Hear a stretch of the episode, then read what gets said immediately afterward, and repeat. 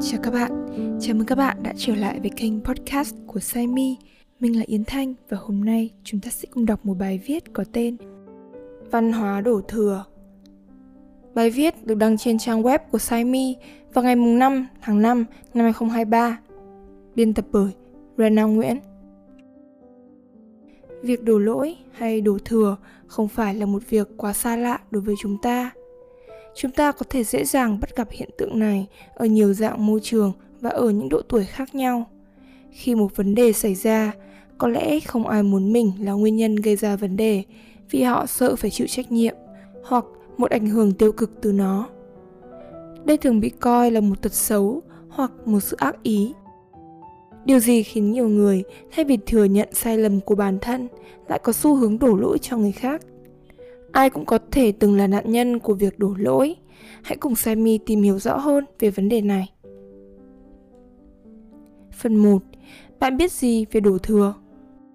Theo từ điển cambridge, từ blame, đổ lỗi, đổ thừa, có nghĩa là nói hoặc nghĩ rằng ai đó, điều gì đó đã làm sai, là nguyên nhân hoặc phải chịu trách nhiệm cho việc tồi tệ đang xảy ra đổ lỗi theo nghĩa tiếng việt có nghĩa là quy lỗi của mình cho người khác để trốn tránh trách nhiệm qua hai cách dịch nghĩa trên chúng ta có thể hình dung được ngữ nghĩa của từ đổ thừa đây vốn là một từ quen thuộc trong cuộc sống hàng ngày mà chúng ta dễ dàng bắt gặp Tuy nhiên, trong bài viết này, chúng ta sẽ xem xét cơ chế đổ thừa dưới góc nhìn của tâm lý học. Phần 2. Sự sợ hãi và cơ chế phòng vệ đổ lỗi cho người khác giống như một kiểu cơ chế phòng vệ. Có thể trong vô thức hoặc ý thức nhằm bảo vệ bản thân trước một nguy cơ nào đó. Một cách vô thức, chúng ta sợ hãi khi phải đứng trước một vấn đề, đặc biệt là những vấn đề nghiêm trọng và khó kiểm soát. Vậy nên, cách tốt nhất để khiến bản thân có cảm giác an toàn, tức thời chính là đổ lỗi. Sau đây là một số cơ chế phòng vệ theo trường phái phân tâm có khả năng liên đối đến vấn đề này. Thứ nhất, cơ chế hợp lý hóa. Hợp lý hóa nghĩa là đưa ra những lời giải thích hợp lý, chính đáng nhằm bảo vệ cho cái tôi bị tổn thương. Thường, hợp lý hóa sẽ quy chụp những kết quả tốt đẹp là do bản thân, còn những gì không mong đợi là do người khác, ngoại cảnh. Ví dụ, trong chuyện ngụ ngôn con cáo và chùm nho, vì không hái được chùm nho chín mọng nên cáo bỏ đi và tự an ủi rằng chùm nho đó còn xanh hợp lý hóa là một trong những cơ chế mà dễ dàng bắt gặp thông qua những biểu hiện khá rõ ràng. Ví dụ, ở học sinh sinh viên, khi bạn đạt điểm cao, đó là do bạn chăm chỉ học tập, hoặc nếu đạt điểm cao do gian lận, bạn sẽ xem nhẹ việc gian lận là một điều sai quy định mà chỉ tập trung vào việc bạn được điểm cao dù không học gì. Trái lại, nếu như bạn có kết quả học tập thấp Nguyên nhân sẽ là do giáo viên giảng bài khó hiểu, bạn bè không giúp đỡ trong phòng thi hay đề khó. Bạn có thấy sự khác biệt không? Mọi kết quả tốt đẹp đều quy nguyên nhân về phía bạn, nhưng nếu kết quả tồi tệ thì bạn lại có xu hướng đổ lỗi cho mọi thứ, trừ bản thân mình. Đó chính là cơ chế hợp lý hóa. Cơ chế thứ hai là chuyển di Chuyển di là chuyển hướng xung năng từ đối tượng đe dọa sang đối tượng an toàn hơn. Ví dụ, lấy một hình ảnh điển hình là đá con chó. Đây là một chuỗi hình ảnh thể hiện rất rõ cơ chế phòng vệ chuyển di này. Sếp nổi giận với người đàn ông, người đàn ông nổi giận với vợ mình, người vợ nổi giận với con, đứa con rất tức giận và đã đá con chó để giải tỏa sự giận dữ đó như một cách để phòng vệ. Chúng ta không phản ứng lại trước những nguyên nhân thật sự khiến bản thân tức giận hoặc là các trạng thái cảm xúc tiêu cực khác, mà sẽ chuyển di xung năng đó sang đối tượng mà ta cho rằng ít đe dọa đến ta hơn. Như tất cả những cơ chế phòng vệ khác của phân tâm, cơ chế này nhằm mục đích bảo vệ cái tôi trước sự tổn thương. Khi xuất hiện một sai lầm, nếu ta là người có nguy cơ liên can và dẫn đến kết quả ta sẽ phải chịu trách nhiệm cho vấn đề trên. Chỉ riêng nguyên nhân trên thôi đã đủ để khiến ta cảm thấy sợ hãi, phiền phức và muốn tránh xa vấn đề càng sớm càng tốt rồi. Vậy nên, trong trường hợp vẫn chưa xác định rõ ai phải chịu trách nhiệm, ta có xu hướng tìm kiếm bằng chứng, cho thấy trách nhiệm không thuộc về bản thân mình mà thuộc về người khác. Còn trong trường hợp có nhiều người liên quan đến vấn đề đó, bao gồm cả bản thân ta dễ quy trách nhiệm cho người còn lại, đặc biệt khi họ là cấp dưới của ta, hoặc một người mà ta biết rõ là ít có khả năng đe dọa đến mình. Khi ta nhận thức được rõ ràng lỗi sai của mình, hoặc trong trường hợp mà sự hiện diện của các bằng chứng chống lại lỗi sai là rõ ràng, cơ chế chuyển di vẫn có thể diễn ra. Nếu cơ chế chuyển di hoạt động, ta vẫn có thể tìm đủ mọi lý do để trốn tránh một cách thức xử lý khác, đó là chuyển hướng sự chú ý của mọi người. Để bảo vệ chính mình, ta sẽ chuyển hướng chủ đề từ quy trách nhiệm cho bản thân sang một chủ đề khác, có thể là giải pháp hoặc một người nào đó phải cùng chịu trách nhiệm cho việc này. Thế là ta sẽ tạm thời tránh khỏi ánh mắt khó chịu, chỉ trích từ mọi người. Chúng ta có xu hướng bình thường hóa những sai lầm của bản thân, bên cạnh đó lại trở nên khắt khe đối với lỗi lầm của người khác đặc biệt là những người ta cho rằng ít đe dọa đến ta, kể cả khi ta gây hấn với họ. Vậy nên, khi xảy ra lỗi lầm, nếu đôi bên đều có trách nhiệm ngang nhau, một người sẽ có xu hướng cho rằng người còn lại là người chịu trách nhiệm nhiều hơn cho lỗi lầm và cố gắng chứng minh cho điều đó bằng cách đổ lỗi. Quá lạm dụng một cách không ý thức, một cơ chế phòng vệ nào đều sẽ kéo theo những hệ quả của nó sự yếu đuối và dễ bị tổn thương của cái tôi. Như đã nói, tất cả các cơ chế phòng vệ trên đều để bảo vệ cái tôi dễ bị tổn thương của chúng ta. Nó thường xảy ra một cách vô thức. Từ trước khi chúng ta kịp nhận ra thì chúng ta đã có thể cho mình đủ mọi loại lý do để trốn tránh lỗi lầm có liên quan đến ta rồi. Tuy nhiên, nếu như là cố ý, nghĩa là chúng ta có ý thức rõ việc bản thân muốn tìm một người thế mạng hoặc cố tình quy gắn trách nhiệm cho người khác dù ta biết họ vô can vậy thì đây là một sự toàn tính có chủ đích, nhưng chúng ta sẽ chưa thảo luận về điều đó tại bài viết này. Phần 3 khi đổ lỗi trở thành văn hóa. Hiện tượng này xảy ra khi việc đổ lỗi trở thành một hiện tượng diễn ra trong một nhóm cụ thể, ví dụ như đồng nghiệp, gia đình. Mọi thứ có thể chỉ bắt đầu từ một người, nhưng không có sự tác động hoặc điều chỉnh nào cho hành vi đổ lỗi. Và rồi, nó lan rộng ra và trở thành hành vi của một nhóm người sau đây là một số yếu tố tác động đến vấn đề này. Thứ nhất, sợ hãi việc tổn thương hình ảnh bản thân. Con người là sinh vật xã hội, vậy nên chúng ta có nhu cầu được chấp nhận, tôn trọng và hòa nhập với một hoặc nhiều nhóm xã hội khác nhau. Để được chấp nhận, chúng ta thường cố gắng thể hiện bản thân tốt nhất có thể và tránh dính líu đến những sai sót. Bởi đôi lúc, ta nghĩ nếu mình làm sai hoặc thất bại trong một việc gì đó, hình ảnh của bản thân trong mắt người khác sẽ không còn đẹp đẽ và hoàn hảo nữa. Tệ hơn, với người có sự tự tin thấp, họ sợ rằng người khác sẽ không chấp nhận, không tôn trọng họ khi họ làm sai. Vậy nên, họ sẽ tìm cách để có thể tiếp tục giữ vững được vị trí của mình trong mắt người khác để được chấp nhận trong nhóm. Đặc biệt, khi ở vị trí càng cao, họ càng e ngại việc bị phát hiện ra sai sót con người có nhu cầu được chấp nhận trong một tập thể. Đây là một mong muốn bình thường.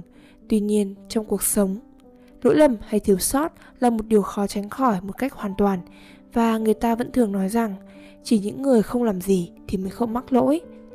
Nếu như bạn chưa bao giờ làm sai bất kỳ điều gì, nghĩa là bạn chưa bao giờ cố gắng làm điều gì cả.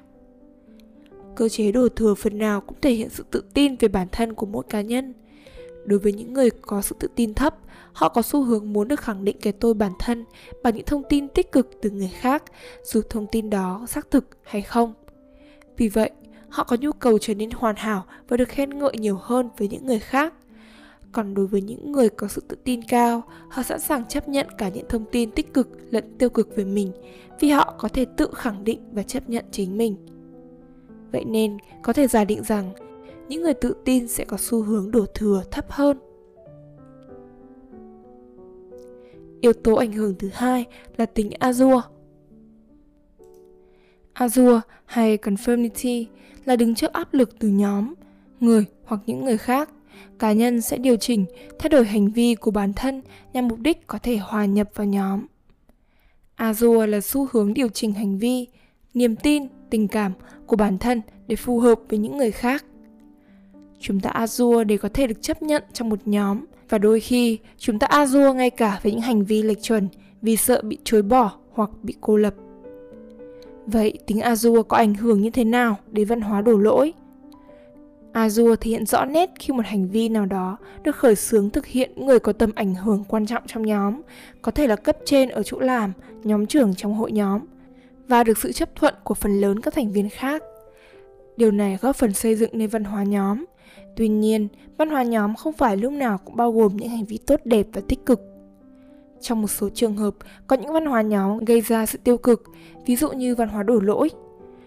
Trong một nhóm mà phần lớn thành viên của nhóm đã chấp nhận hành vi của người có tầm ảnh hưởng đưa ra, một phần chưa đủ can đảm để phản đối, hoặc cảm thấy không phản đối thì bản thân cũng không gặp rắc rối gì nhiều các thành viên trong nhóm có nhu cầu muốn hòa nhập và được nhóm chấp nhận. Vậy nên, họ cũng không muốn chống lại với người lãnh đạo nhóm, hoặc nhiều hơn là văn hóa mà trước đó chưa ai phản đối. Đổ thừa là một hành vi thoái thác trách nhiệm của bản thân trước những sai sót, lỗi lầm, đặc biệt càng dễ xảy ra khi không biết rõ đâu mới là nguyên nhân thật sự của vấn đề. Thông tin trong trường hợp này vô cùng quan trọng, càng thiếu rõ ràng hoặc thiếu hút về mặt thông tin, càng dễ a dua và đổ thừa. Yếu tố thứ ba là tính lây lan.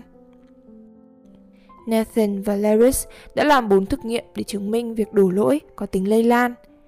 Khi chúng ta thấy người khác bảo vệ hình ảnh của bản thân họ bằng cách đổ lỗi cho người khác, điều này cũng khiến chúng ta muốn bảo vệ hình ảnh bản thân mình theo một cách tương tự. Một trong số những thực nghiệm của ông đã được tiến hành như sau. Bước 1 Nhóm nghiên cứu chia 133 sinh viên đại học thành 3 nhóm tiếp cận mẫu thông tin có giá trị thông tin như nhau. Điểm khác biệt duy nhất là cách mà các mẫu thông tin này quy kết lỗi lầm. Một số sinh viên từ trường đại học của người tham gia gặp khó khăn trong việc tìm kiếm việc làm sau khi tốt nghiệp. Đó là mẫu thông tin. Còn cụ thể, các nhóm đã được chia ra như sau. Nhóm 1, thông tin thể hiện sự quy kết vấn đề thuộc về trách nhiệm của bản thân sinh viên vì đã chưa có sự chuẩn bị tốt và tích cực trong quá trình học tập. Nhóm 2 không có sự quy kết về nguyên nhân gây ra vấn đề. Nhóm 3 thông tin thể hiện sự quy kết vấn đề thuộc về trách nhiệm của nhà trường đã không cung cấp đầy đủ sự hỗ trợ cho sinh viên như họ cần trong quá trình học tập. Bước 2. Những nhà nghiên cứu sẽ cho sinh viên đọc về một công ty giả định và tưởng tượng rằng nhóm này đã đưa ra một dự án gây ra tổn thất nặng nề cho công ty. Sau đó, những người tham gia được yêu cầu tưởng tượng về việc gặp người giám sát của mình và giải thích về thất bại trên. Kết quả, nhóm 1 có tỷ lệ đổ lỗi cho nguyên nhân bên ngoài thấp nhất, nhóm 2 có tỷ lệ đổ lỗi mức trung bình và nhóm 3 có tỷ lệ đổ lỗi cho nguyên nhân bên ngoài cao nhất.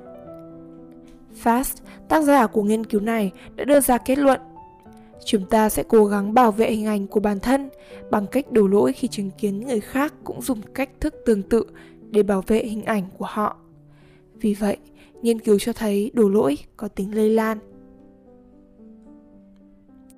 Phần 4.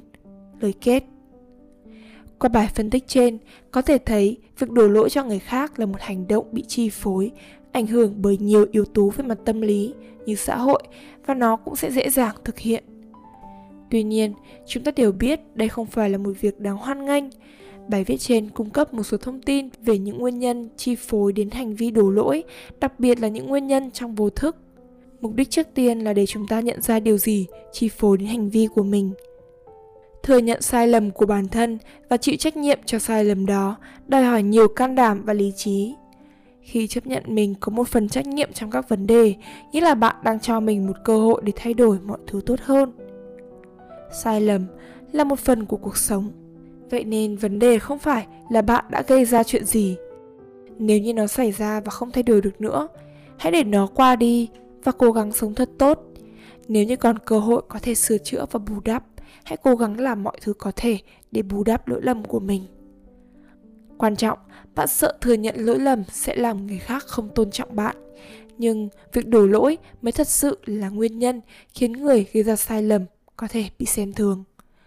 Bảo vệ lòng tự trọng và hình ảnh của bản thân cũng cần bảo vệ đúng cách và hãy làm một cách lành mạnh. Cảm ơn Rena Nguyễn đã đem đến cho chúng ta một bài viết vô cùng thú vị. Các bạn có thể truy cập vào trang web saimi.org hoặc page Saimi Tâm lý học và tôi để tìm hiểu nhiều kiến thức về tâm lý học hơn.